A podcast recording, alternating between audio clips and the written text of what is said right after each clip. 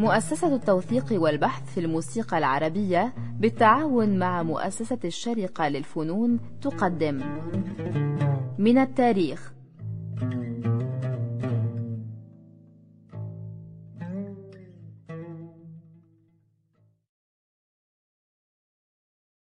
سادة المستمعين أهلا وسهلا بكم في حلقة جديدة من برنامج من التاريخ وحلقة اليوم عن الشيخ يوسف المنيلاوي. يحدثنا فيها الأستاذ الدكتور فريدريك لاجرونج فيقول نبدأ هذه الحلقة بما قاله عز العرب علي في المجلة الموسيقية بتاريخ 1937 أي تقريبا 25 سنة بعد وفاة الشيخ يوسف المنيلاوي. يقول إن حضر الشيخ فيما أخبرنا به مخضرم الموسيقيين الأستاذ إبراهيم شفيق من أبوين فلاحين من منيل الروضة كان صالحين فأنشآه على التقوى وخوف الله ولما شب أسلماه إلى الكتاب يقرأ القرآن ويتعلم تجويده وترتيله فصحب جماعة من المنشدين كانوا يصيبون الطريق فتعلم منهم شيئا من الإنشاد شدا به فكان أطيبهم صوتا وأحذقهم إلقاء وامتاز بين أقرانه وما يزال صبيا برخامة الصوت وعذوبته ونقاء الحنجرة وصفائه. فلما أحس ذلك من نفسه اشتهى الغناء وطلب هذا الغناء وتجشم فيه حملا ثقيلا. كان نصف غنائه إلهام ونصفه تعليم كلا النصفين كان آية المعجزات في الفن لأن الإلهام من معجزات السماء والعلم من معجزات الأرض. انتهى الذكر. هذه المعلومات لا أدري إن كانت صحيحة ولا أدري فعلا إن كان الشيخ يوسف يدعى يوسف خفاجة المنيلاوي لانتمائه إلى عائلة كانت تمتلك أرضا في جزيرة منيل الروضة التي أصبحت الآن في وسط القاهرة وكانت جنوب القاهرة في أواخر القرن التاسع عشر. أم كان من أصل سعيدي كما قيل أيضا. على كل حال ما نعرفه هو أن الشيخ يوسف المنيلاوي بدأ حياته منشدا وليس كمطرب بل الشيخ يوسف المنيلاوي خير مثال على تحول المنشد إلى مطرب بسبب تغير وتطور صورة المطرب في الثلث الأخير من القرن التاسع عشر. عيلته بتقول إن هو من مطاي وعلى الأرجح إنه في شيء منه مظبوط وإن هو قصة المنيلاوي دي لأن هو قعد في المنيل وتاجر في القصدير. مسألة احتراف الغناء أم احتراف التجارة تبدو مكررة في كل المصادر التي تذكر مطربي أواخر القرن التاسع عشر. يبدو أن فكرة امتهان الموسيقى كانت مرفوضة اجتماعيا ومن يريد أن يحتفظ بمكانته في المجتمع لابد إن كان مغنيا أن يتظاهر بأنه يطرب السامعين لمجرد متعة الطرب وليس كمصدر دخل شأن الشيخ يوسف المنيلاوي في ذلك نفس شأن عبد الحمولي الذي قيل أنه ترك الغناء فترة وجرب حظه في تجارة الأقمشة ثم انتهت هذه القصة بالإفلاس فاضطر إلى أن يعود إلى الغناء. فالشيخ يوسف المنيلاوي تقريبا يمثل نفس هذا التردد أمام الغناء أمام الموسيقى وأمام موسيقى التخت لأن الفارق ما بين الشيخ يوسف المنيلاوي وعبد الحمولي وكان الاثنان صديقين ومنافسين في هذه الفترة الفارق بينهما هو أن عبد الحمولي بدأ في مجال الغناء الدنيوي بينما يوسف المنيلاوي خير مثال على المنشد مطربا. هو المنشد الذي رأى أن احتراف الغناء أمر مقبول بسبب دعم الدولة بسبب دعم المؤسسة الخديوية للفنون الجميلة نظرا لطموح العرش المصري منافسة إسطنبول. هذا ما نراه واضحا في نفس المقالة التي أشرت إليها. تقول نفس المقالة في هذا الصدد جرى ذكر الشيخ يوسف المنيلاوي على ألسنة الناس وسبقته شهرته إلى الآفاق. فلما أبديت الرغبة السنية يعني رغبة الخديوي إسماعيل مصلح مصر ورب مدنيتها الحديثة في إيفاد طائفة من المغنين يطربون في حضرة خليفة المسلمين السلطان عبد الحميد. كان الشيخ وسنه لتتجاوز الثلاثين إذ ذاك في صدر الذين وقع عليهم الاختيار ليمثلوا في الحضرة العلية فتوجه إلى الآستانة هو وعبد الحمولي والشيخ محمد الشنتوري ومحمد عثمان وأحمد حسنين يصحبهم تخت من مشاهير العازفين أحمد الليثي عزف بالعود وإبراهيم سهلون عازف بالكمان ومحمد العقاد عازف بالقانون علي صالح عازف بالناي.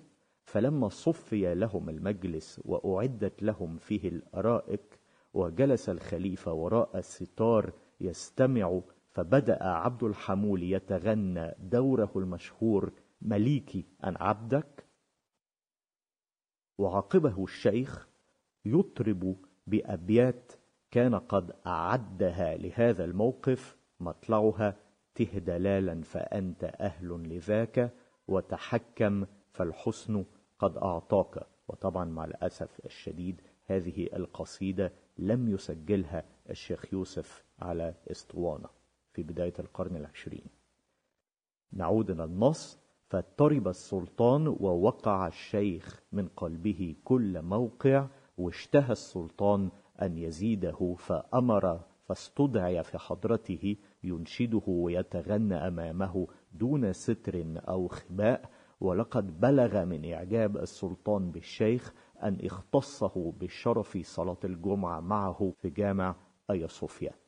يا ترى الشيخ يوسف المنيلاوي ونتحدث هنا ربما عن سنة 1880 علما بأن الشيخ يوسف ولد حوالي 1847 أو 1850 يعني إن كان في الثلاثين من عمره 1850 زائد 30 أي حوالي سنة 80 هل نفهم من هذا الكلام أن الشيخ يوسف المنيلاوي. ذهب إلى الآستانة إلى إسطنبول منشدا أم مطربا؟ أو ربما كانت هذه بداية التحول بداية التحول من المنشد إلى المطرب علما بأن اختيار الخديوي إسماعيل لم يكن ليقع عليه إن لم يكن مشهورا ذائع الصيت في هذه الفترة. ما هو يا عالم بقى؟ أكيد هو كان مشهور كمنشد يبدو وقارئ كمان. لكن المتحدث في هذا النص وكأنه كان يحضر هذه الجلسة. يعني من المعروف مثلا أنه لا يمكن يكون عبد الحمولي غنى أدوار أو دور قبل ما يكون في وصلة كاملة إلى آخره. في كده شبهة رغبة في تسليط الضوء على شخص واحد دون آخر. لكن حكاية أن هو أنشد ته دلالا فأنت أهل لذاك إن كان قد أنشدها فعلا. وحكاية صلاة الجمعة تثبت نوعا ما أنه وجوده في حضرة السلطان كان كمنشد. وكمان إذا أفدنا أنه هو استدعي في حضرة السلطان للغناء دون ستر أو خباء يعني معناها أنه هو استدعي بدون الموسيقيين التانيين فبرضه ده معناه أنه هو كان بينشد من غير تخت. فيا عالم بقى حسب مدى دقة هذا النص نقدر نقول إذا هو كان ذهب منشدا أم مرحلة انتقالية يعني. الشيء الأكيد هو أن الشيخ يوسف المنيلاوي الذي نعرفه من خلال الإسطوانات التي أنتجت ما بين سنة 1905 وهي أولى إسطواناته لصالح شركة بيكا الألمانية. ولكن صدرت ب étiquette سمع الملوك وكانت تباع في محلات أوروزدي باك الشهيرة في القاهرة. ثم شركة الجراموفون ابتداء من سنة 1907 إلى سنة 1911 سنة وفاته كل هذه الاسطوانات تظهر رجلا يعتبر من أبرع وألمع مطربي عصر النهضة في الشرق الأوسط. مشيها فحول علشان ما نزعلش أحمد عبد الجواد. فعلا فحل من أساطين الغناء العربي. هذا الرجل لم يترك قالبا من الموسيقى الفصحى إلا وتغنى به وترك جانبا كل القوالب الخفيفة كالتقطوقة إلى آخر ذلك. هو مقل كثيرا في أداء الموشحات. ربما لاحقا عندما نستمع إلى أحد الأدوار التي سجلها سنفاجأ بأنه يغني موشحا في آخر الدور لتكملة وجه الإسطوانة. هذا طبعا مخالف لأعراف الوصلة لأننا نعرف تماما أن الوصلة تبدأ بالموشحات ثم تلي الموشحات القطعة المرتجلة الصوتية كالموال وبعد ذلك إما الدور إما القصيدة الموقعة في الوصلة الثالثة هذه الوصلة التي تختم بها السهرة. ولكن أن يغنى موشح مباشرة بعد الدور. هذا مخالف لأعراف السهرة وقد يكون سبب أو علة هذا التصرف العجيب ضرورات التسجيل وضرورة تكملة الأسطوانة. ولكن مقارنة بمعاصره السيد الصفتي مع ان طبعا السيد الصفتي أصغر سنا من الشيخ يوسف المنيلاوي مقارنة به يعتبر مقلا للغاية في تسجيل الموشحات. فلا أجد شرحا لذلك إلا أنه ربما تخصص في أداء القصائد والأدوار وبالنسبة إليه كانت الموشحات بمثابة المقدمة مقدمة الوصلة ولكنه لم يكن يعير هذه القطعة الموسيقية نفس الأهمية التي كان يخصصها لها مثل الشيخ سيد الصفتي أو غيره من مطربي هذا الجيل. إذا هو كان له نمطي غناء نمط كمطرب على التخت ونمط آخر كمنشد زي ما بيقولوا إن هو كان بيغني في رمضان بيحيي كل الشهر في بيت أو في جوامع إلى آخره وكان بيأذن وكان بيقول قبل الفجر إذا كان عنده هذان النمطان في الغناء لا يمكن أعتقد يغني موشحات أو تقاطيع أو لا يمكن هو يلتزم كتير بألحان سابقة التلحين من غير ما يحب يفرد عليها.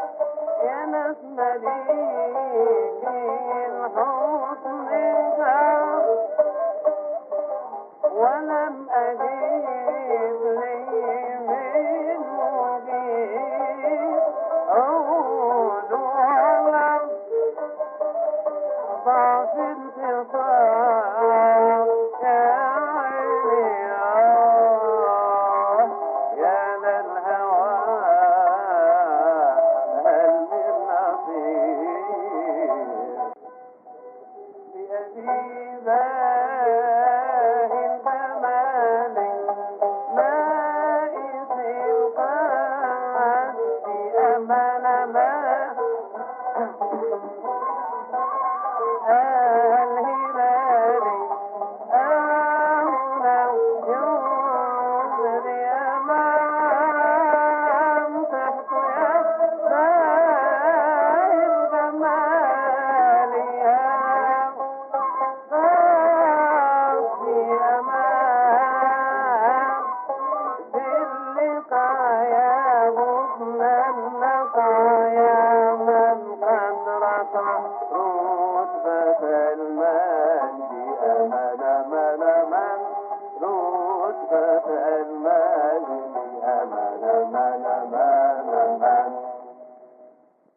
يوسف المنيلاوي رب الدور في عصره يتغنى بأدوار عبد الحمولي ومحمد عثمان ويضيف إلى هذه الحصيلة شيئا من الأدوار القديمة للخضراوي أو المسلوب أو غيرهما وطبعا يضيف كذلك إلى هذه الحصيلة الضخمة حصيلة جيل الشباب من ملحني الأدوار. أخص بالذكر داود حسني وإبراهيم القباني. وبخصوص إبراهيم القباني كان إبراهيم القباني قد لحن دورا ربما في السنوات الأخيرة للقرن التاسع عشر إذ أن هذا الدور الشهير نكاد نجده مسجلا بصوت كل المطربين الكبار في بداية القرن العشرين. هو دور البلبل جاني وقال على فكرة دور البلبل جاني وقال لي يعتبر لغزا من حيث تأليف الكلمات لأنني أتحدى أي شخص أن يفهم ما المقصود من نص هذا الدور وهذا دليل على أن في الأدوار بالذات الكلمات ليست مهمة يعني هي تكاد تكون رص كلام في الواقع. ولكن هذا لا ينقص من قيمة هذا الدور على الصعيد الفني لأنه من أجمل وأطرب أدوار إبراهيم القباني. الشيخ يوسف المنيلاوي يقدم صيغة شخصية لهذا الدور. أريد أن أعود إلى مسألة الارتجال وفرض الشخصية في القطع الموسيقية لأنها مسألة جوهرية في عصر النهضة. من حظنا السعيد أننا نستطيع أن نقارن ما بين أداء الشيخ يوسف لصيغتين أو أكثر من الدور الواحد. نظرا لكونه قد سجل هذه الأدوار لصالح شركة سمع الملوك أي بكا ثم أعاد تسجيل بعض هذه الأدوار لصالح شركة جراموفون.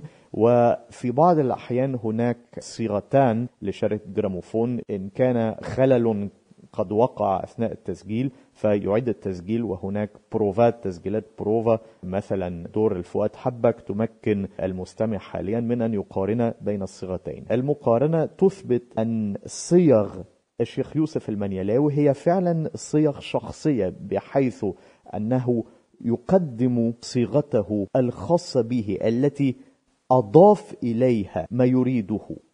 ولكن مجال الارتجال يقع فقط في أماكن وانتقالات معينة في الدور بحيث أنه قد يختار أن يطور أثناء الأداء مقطعا معينا من الدور على حساب مقطع آخر ولكن الفكرة العامة للدور تبقى ثابتة عنده. هذا لا يعني أنه يغني الدور كما ألفه ولحنه الملحن.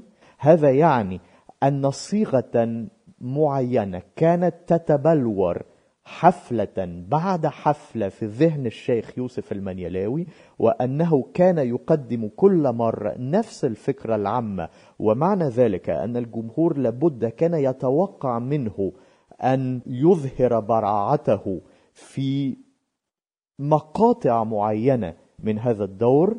وهذا أيضا في نفس الوقت لا يمنع أن يطلق العنان لمخيلته لإبداعه الفوري. في مقاطع معينة ما رأيك؟ أنا أعتقد آه إنه في أكيد مواقع ثابتة أو هو مثبتها وفي مواقع تانية هو بيرتجل فيها يعني. وفي مواقع بيختصرها أحيانا وبيطيل فيها أحيانا يبدو حسب رغبة رغبته هو أكيد الشخصية بس حسب كمان أحوال الجمهور والسميعة إلى آخره. يبدو أنه هو عامل أماكن ما مطاطية تحتمل الإقصار وتحتمل الإطالة.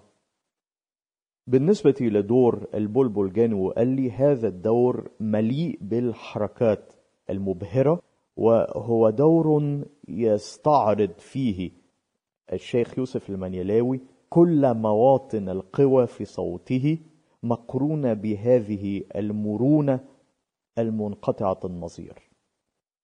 يقال والله أعلم وهذه مقولة سمعناها من جامعي الإسطوانات كحبيبنا عبد العزيز العناني الله يرحمه في الثمانينات أن الشيخ يوسف المنيلاوي كان يتقاضى أجرا خاصا لأداء هذا الدور بالذات وكان يطلب لأدائه مئة جنيه ذهب. 100 جنيه ذهب. يا ترى كان بيدي حاجة لإبراهيم الأباني؟ شو اللي ملحنه؟ أتمنى ذلك لأخينا إبراهيم القباني. يا سلام. ده لبان اتخم في الموضوع بقى. هو يمكن على فكرة قصة الأجر الزيادة دي ليها علاقة. 100 جنيه دهب دي يعني صراحة بالنسبة لي مستبعدة. يعني لو كان قال 20 جنيه كنا قلنا ماشي. المهم يعني بس قصة الأجر الزيادة يمكن علشان الحركات التعبيرية اللي في صوته من تقليد العصافير بمناسبة العصافير اللي حوالينا دول أصلا فيمكن نوع الأداء ده أو نوع محاكاة الطير بصوته ده ما كانش شوية موجود أيامه على القليل أو كان شيء جديد. يعني مسألة الحركة التي تشير إليها هي تمييع حرف الباء وما يشبه نوح الحمام في قوله بتنوح ليه يا حمام بتنوح ليه يا حمام. فنكاد نسمع بتنوح ليه بتنوح بتنوح وكأنه يقلد الحمام. ربما غير أننا نجد تمييع الباء في تسجيلات أخرى للشيخ المنيلاوي وهذا الترجيف الغريب نجده أيضا. قد تكون حركة تعبيرية أو حركة تعبيرية وجدها واخترعها للبلبلجاني وقال لي ثم استخدمها في مواقع أخرى وفي قطع أخرى والله أعلم. نعم هو شيء أكيد إن هو كان بيغني البلبل جاني حتى قبل التسجيلات يعني. يستهل هذه الأسطوانة بليالي رست مطربة قصيرة. فلنستمع إذن إلى البلبلجاني وقال لي. جراموفون حوالي سنة 1909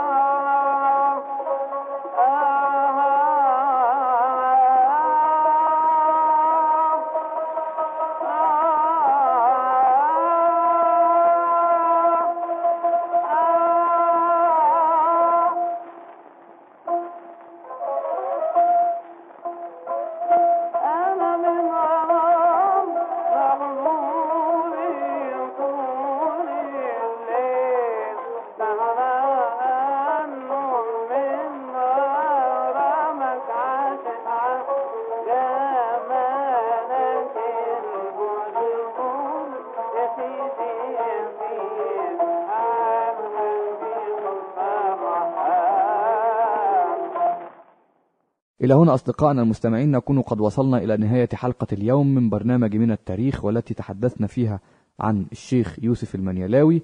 وإلى حلقة أخرى نواصل فيها الحديث عن الشيخ يوسف المنيلاوي. نترككم في الأمان.